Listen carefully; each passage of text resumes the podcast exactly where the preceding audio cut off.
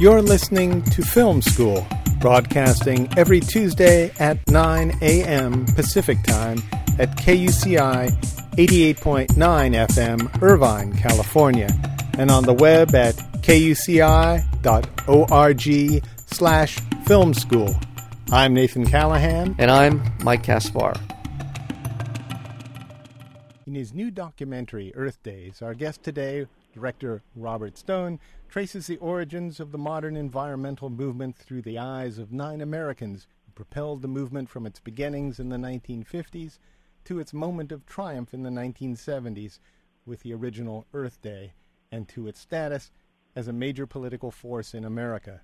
Stone is a multi award winning, Oscar nominated, and Emmy nominated documentary filmmaker. His 2004 film, Guerrilla The Taking of Patty Hearst, went on to become one of the most highly acclaimed theatrical documentaries of the year. Robert Stone, welcome to Film School. Thanks for having me. Uh, how are you today? I'm very well. How are you? Uh, real good. Sorry for all the uh, confusion and, and long time to get contacted with you there to link the phone up, but it sounds like we're in contact now. Yes, we are. yeah. So, so tell me, what, what brought you to this film? What, what point in your life were you when you made this film, and, and why now? Um, well, there's you know there's never one uh, there's never one reason why one makes a film. It's usually a whole bunch of things come together. Um, I mean, the environment's been a, a major issue in my life since I was 11 years old and uh, experienced the first Earth Day in 1970. That was a turning point. I think anybody who was alive at the time and experienced that um, that was sort of an aha moment for everybody. Um, and uh, as I got older, I've got kids now, and sort of explaining to them about you know the environment and how we got to where we are. I realized that there's really there's no books, there's no movies, there's nothing has been done about how we arrived at this point. The environmental movement's always looking forward and doesn't have a tendency to look back. So I thought this was a really important story to tell to uh, put all of this other stuff that we're getting bombarded with every day into some sort of broader context. Now, you put together a, a great uh, group of interviewees, uh, n- nine of them. Were there some that you, uh, before we get into that, uh, were there some that you left out? Did you have a longer list and sure. some editing? Yeah, there's always people who end up on the cutting room floor, and it, it, it's not necessarily whether they were a good interview. I mean, one of them is one of the guys who ended up on the cutting room floor is a Nobel Prize winner. So, oh. Who, um, who is you know, that? It, I it's it's the I I don't want to say. okay. but that's just the process of of what happens. You interview people, and and and then you find uh, a way to integrate them together as a, as a whole. Yes. Now, now, uh, were they pretty much easy to get in contact with, like Stewart Udall and Denis Hayes, Stewart Brand? Were these people that were uh, open to the idea and were very receptive, or was, were there? Oh, sure. Well, Yeah. this is they've all dedicated their life to this, so Yeah. they were definitely receptive. Uh, some of them were harder to get a hold of than others. Uh, you know, uh, Stewart Udall was a little harder because he doesn't have email. Um, yeah, he seemed uh, kind of a guy that might not, but yeah. Yeah. yeah. Yeah. So, uh, but uh, no, that wasn't really the difficulty. But uh, um, I want to narrowing them down, find deciding who to choose, that was that was a longer process. I want to compl- uh, compliment you in the film um, on the uh, archival footage you were able to uh, get a hold of. That had to be a big part of this process for you. Well, that was huge. Yeah, um, that was. Uh, I mean, when I when I make a film like this, I, I try to just gather up everything that's out there that's at all related to the subject at hand, and I watch it at high speed over the course of months. Yeah, you know, I, I mean, I, I I watch a lot of video. I watch a lot of TV, and there was a lot of video footage here. A lot of footage you had that I had never seen before. And what what, what what's uh, so that was it was great to see. You really do see the uh, embryonic stages of the environmental movement. And I want to compliment you as well for concentrating uh, part of the film on Rachel Carson and the impact that she Yeah, had. well, Rachel Carson was a really pivotal figure who uh, she's sort of the transformative um, person between the the conservation movement that came before, which was really concerned about preserving wilderness areas, and the environmental movement that emerged in the 1960s that was really more concerned with the overall impact of, of man on, on the on the Earth's ecosystem. And her book Silent Spring that came out in Yeah. in 1962, which was largely about um, overuse of pesticides, particularly DDT, really got people to thinking about our impact on the entire ecosystem. And the main thing that you know people came away with is that the DDT uh, which I hope everybody knows what that is. Yes, yes, yes. yes. it's it's a it's a chemical pesticide is is now found in the the fat cells of every living thing on the planet. What's It's that widespread. It's what's it's in us. It's in our. It's in our. Yes. It's in our fat cells. That's amazing. I didn't. I, I mean, I didn't know that before uh, the film, but it. it uh, what's interesting about all of this is um, how we went from. Well, even to, I was just going to say, even today, people make fun of the idea that we've gotten rid of DDT, which which is mind-boggling to me. And also, it's not banned around the world. You can still buy DDT if I'm, unless it's changed recently. Well, DDT is actually, I mean, you know, the DDT is actually very effective in controlling malaria if it's used in, you know, localized areas, like you spray your the walls of your house or something like that, or your tent if you're in a, a, a an area with with uh, with uh, malarial mosquitoes. But uh, it was sprayed um, just all, after World War II. It was just sprayed all over the world to to eradicate uh, insects, and it just got into it just got into the food system. And uh, uh, the reason it's called the book was called Silent Spring is it was uh, causing the shells of a great many birds to become soft. They had no hardness to them, and the the the, the, the birds were dying off. We almost lost the American bald eagle to DDT. Yes.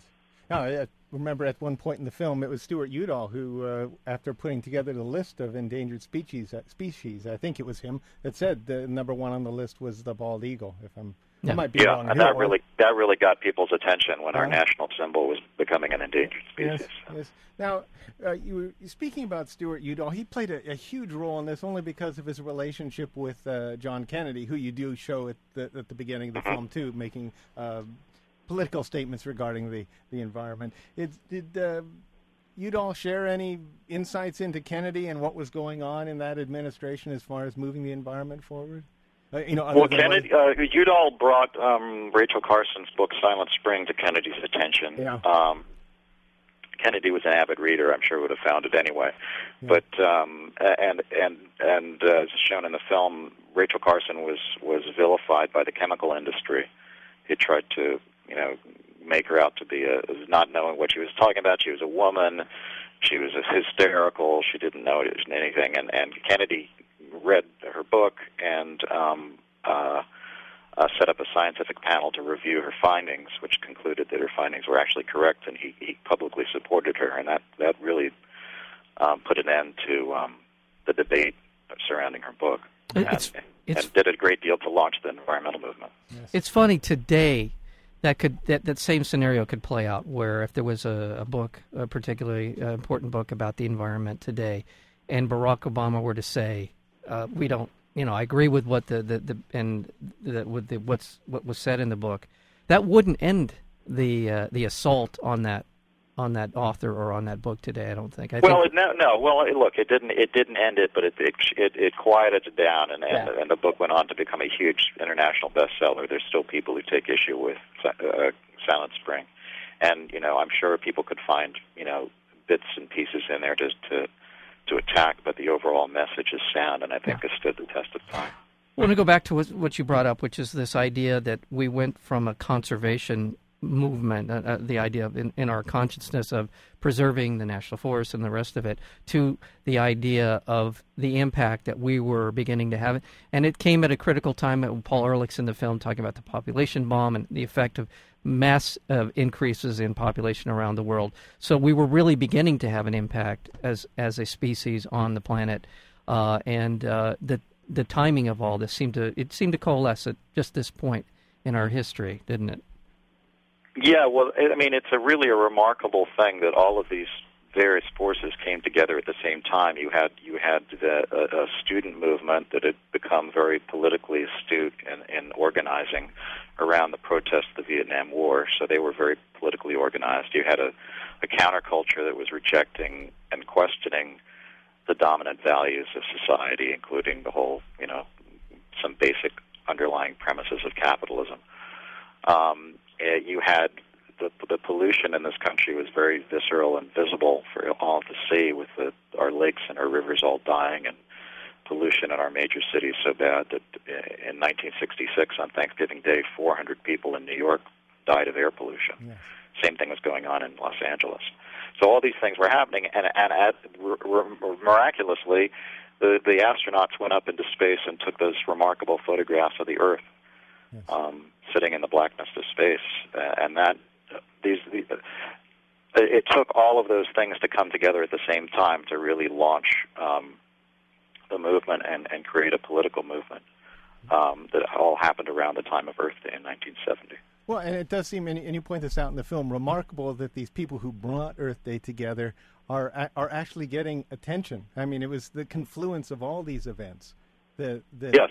that brought a, a media attention to them. Uh, it, it's just an amazing. And it didn't have to happen that way. I mean, it could have if if the if the if the astronauts, for instance, had not gone into space and taken those pictures until you know 1980, you know, it might not have happened.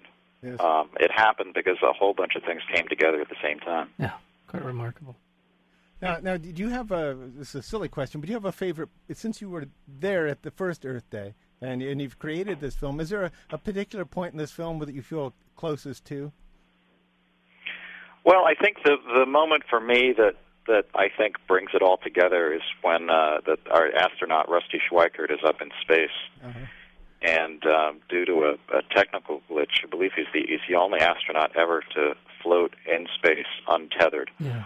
um, for five minutes in total radio silence, and he had kind of a revelation about life and his place in, in in the chain of life, which I think put the whole thing in perspective. And he says far more eloquently. I'm going to paraphrase what he says, but he, he basically says that for the entire course of life on this planet, the, the the Earth, Mother Earth, has nurtured life and nurtured us, and mm-hmm. provided you know a place for us to live and grow and live out our lives.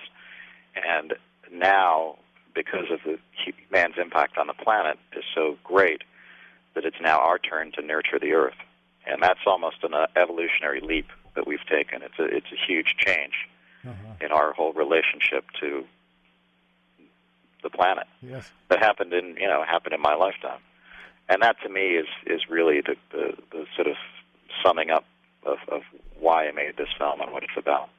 And he says he puts it he says the child has now become the, the child now sees its mother.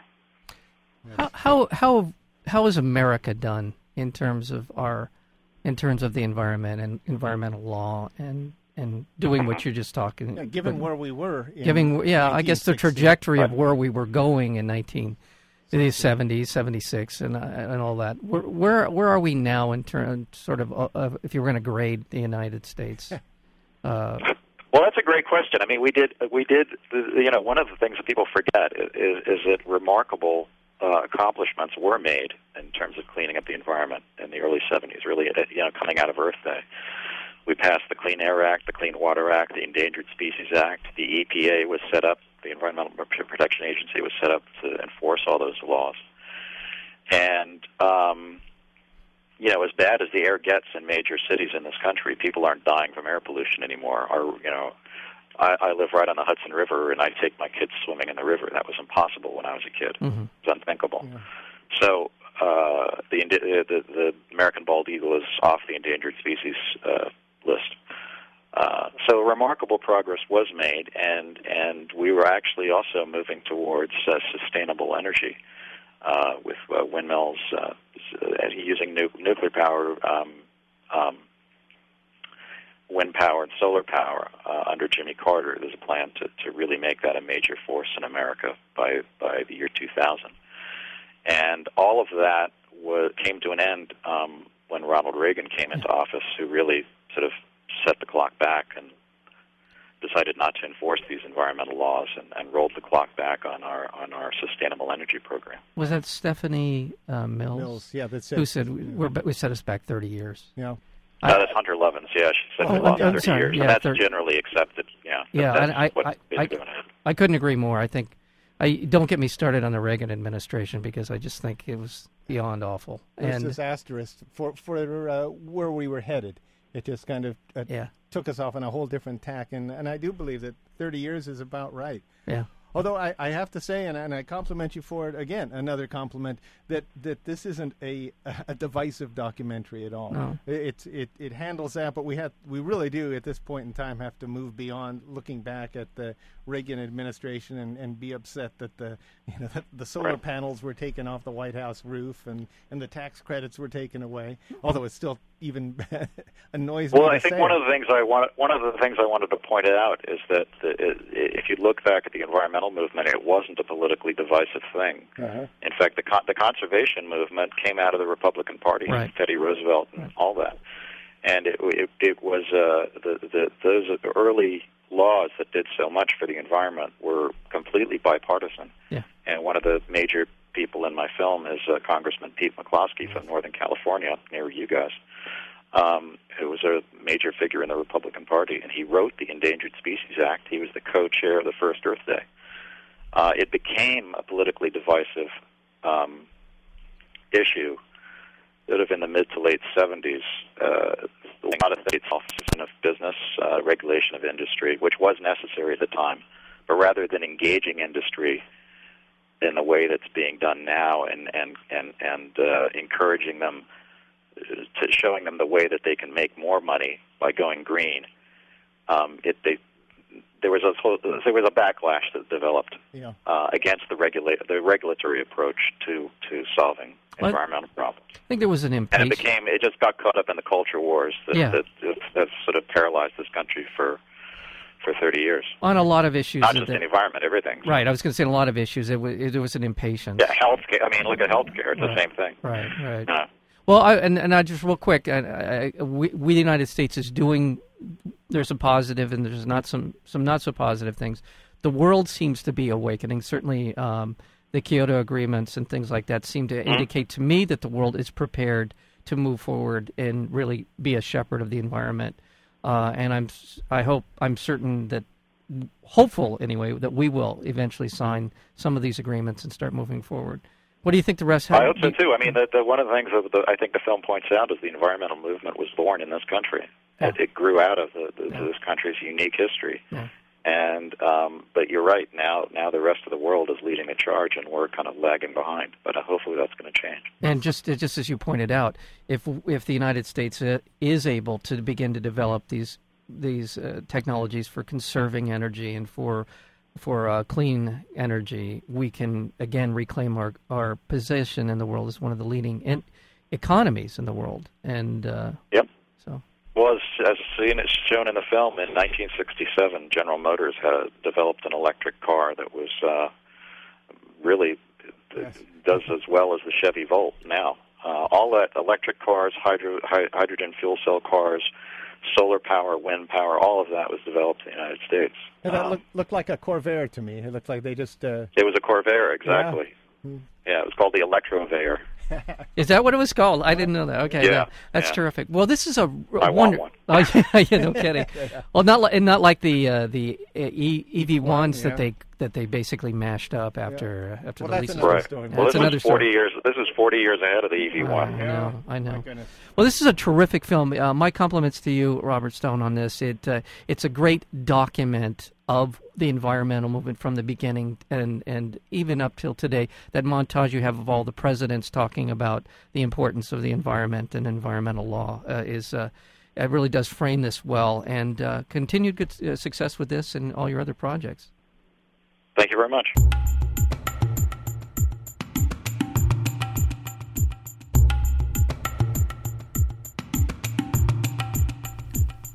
To learn more about film school, listen to more interviews, or subscribe to our podcast, visit our website at kuci.org slash film school.